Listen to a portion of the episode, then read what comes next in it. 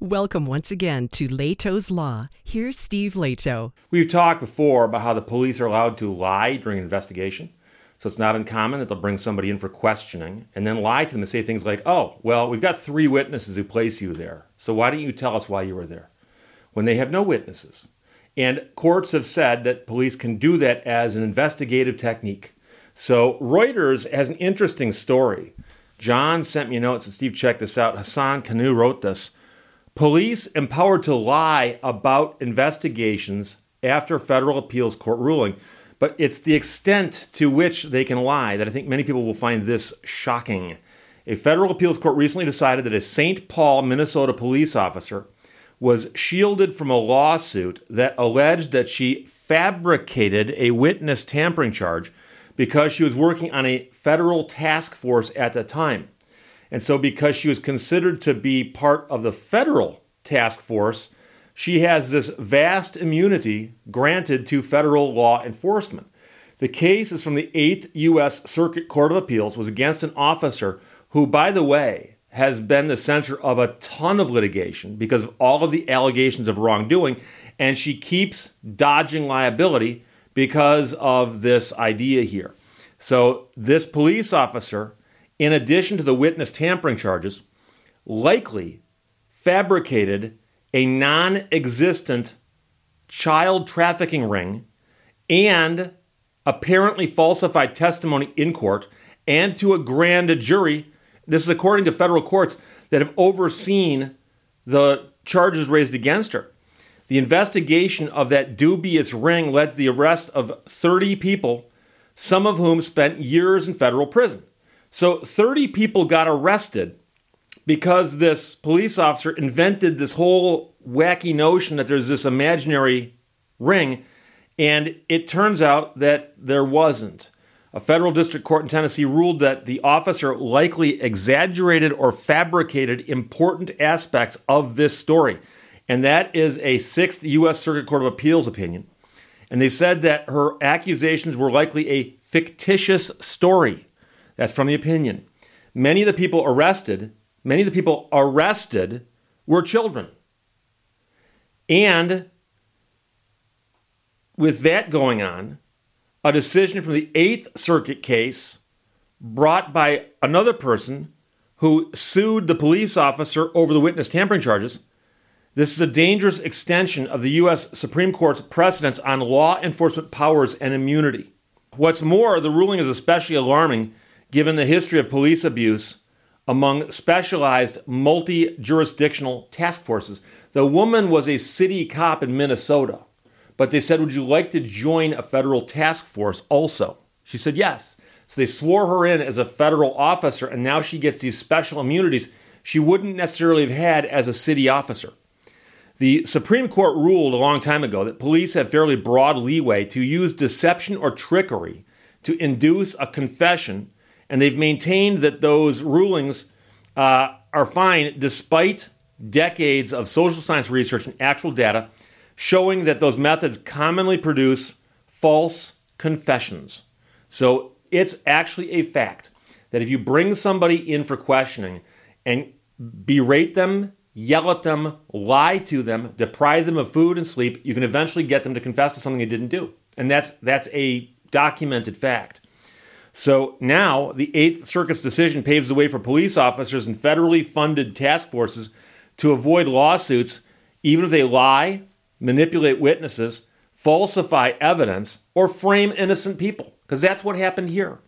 So the court wrote that even if the victim here could establish that the police officer was lying, and we can assume that she was, it would not have changed the fact that she did so in her capacity as a federal agent not as a St. Paul police officer, the judge wrote in the opinion for the court. Now, the officer was therefore entitled to immunity because the Supreme Court held back in 2017 that individual federal employees can only be sued if their misdeeds are basically exactly the same as in previous cases where the court found constitutional violations, and there's only been three of those. Three of those types of cases for which they can be held accountable. So in 2010, this officer and government prosecutors alleged a vast trafficking conspiracy spanning four states, and they said it went back 10 years. They produced more than 200 witnesses, hours of recorded conversation, and proposed a four month long trial for all of these defendants. The trial lasted six weeks. Nine of the 30 indicted were ultimately tried. They were all acquitted. And later on, people realized that much of the evidence had been fabricated or exaggerated or made up, or there was nothing there, as they say. The person who filed the lawsuit against this police officer got involved in kind of a weird way. She was attacked by a witness in this investigation, according to the Eighth Circuit's opinion. That witness contacted the police officer who intervened on the witness's behalf. The police officer told a responding officer that this person was out to intimidate her witness, which wasn't true. And that's according to the Eighth Circuit and a number of other courts. The police officer then repeated the misstatement in a federal complaint that ultimately put this woman in federal prison for more than two years before she was acquitted. And so now, as we unravel this, we discover that the police officer made a misstatement to law enforcement and then made the misstatement again in a federal complaint. And according to the courts of appeal, there's nothing you can do about that because as a federal officer, she's immune to lawsuits for anything she does, and merely lying uh, won't do it. Now, victims have sought to hold this officer accountable in more than 20 civil lawsuits since then, but she's beaten every single case due to federal immunity. The Eighth Circuit issued two separate, somewhat circular rulings in this case. The court determined that she couldn't be sued as a St. Paul cop because she was deputized as a federal officer. It also held she couldn't be sued as a federal officer because she gets immunity in that case. The Eighth Circuit held explicitly that the officer's fabrications were part and parcel of her law enforcement duties. The officer acted within the scope of her duties by trying to keep a federal witness out of trouble, the judge wrote. The same goes for her statements in the affidavit she prepared the next day. But those are false statements and the question is is this federal witness even really a federal witness if the underlying case is made up? The interim chief of the St. Paul Police uh, told a reporter here that the officer was never formally disciplined. Department officials said in 2016 that they put her on administrative leave and opened an investigation, but she's back at work in less than a week in a non investigative capacity. That's according to the St. Paul Pioneer Press. The internal investigation is closed, and she is still employed by the department as a sergeant and property crimes investigator. The Supreme Court created qualified immunity in the late 1960s and has continually refined the doctrine, making it virtually impossible by now to sue local police for even clear violations of constitutional rights. The odds of successfully suing a federal law enforcement officer are even slimmer. Court's newly constituted ultra conservative majority has also recently created more specific carve outs in constitutional law for law enforcement. As of last month, Americans can no longer sue individual customs and border protection agents at all for any kind of constitutional violation. And of course, local police cannot be sued for using statements and other evidence obtained without issuing a Miranda warning. We talked about that before. And this Eighth Circuit's ruling continues the trend of extending police powers and shrinking the scope of your rights as an American with respect to your civil rights. So, this St. Paul city police officer was deputized to be a federal agent and work on a federal task force. And along the way, she apparently just created a whole bunch of stories about people, saying that there was this elaborate ring involving uh, 30 people and it went back 10 years and all this crazy stuff. Turns out it was all made up or a lot of it was made up. And the people who were hurt by all the made up stories said, Well, that's not right. I should have some recourse here. And they filed lawsuits against the officer for making stuff up.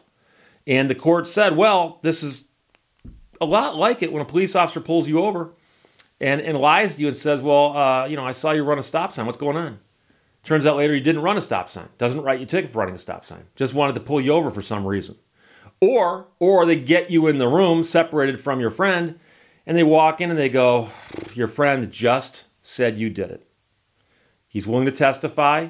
He told us you did it. And since you did it, if he testifies, we're going to cut him a break because you're the guy who did it. So, do you want to tell us what happened, or you want to go down for the crime because your guy's going to testify against you? Turns out they're telling the other guy the exact same thing that you just narked him out. Nothing wrong with that as an investigative technique, the court says. And they say, by extension, any lie is part of any investigation. I mean, what's the difference? And the weird part about it is that once you allow someone to lie and say that all lies are equal, you realize where this can go. Because there were people here who spent years in prison and were acquitted because the things they were accused of weren't really real, based on lies. And repeatedly, the courts have said that this one out of control city cop deputized as a federal cop has immunity for that because of the deputization making her a federal employee, federal actor. It's a crazy case. So, John, thanks for sending me the note. Hassan Kanu wrote this for Reuters. Police empowered to lie about investigations after federal appeals court ruling, and the situation is just getting worse. Questions or comments, put them below. Let's talk to you later. Bye bye. Thank you for watching Lehto's Law.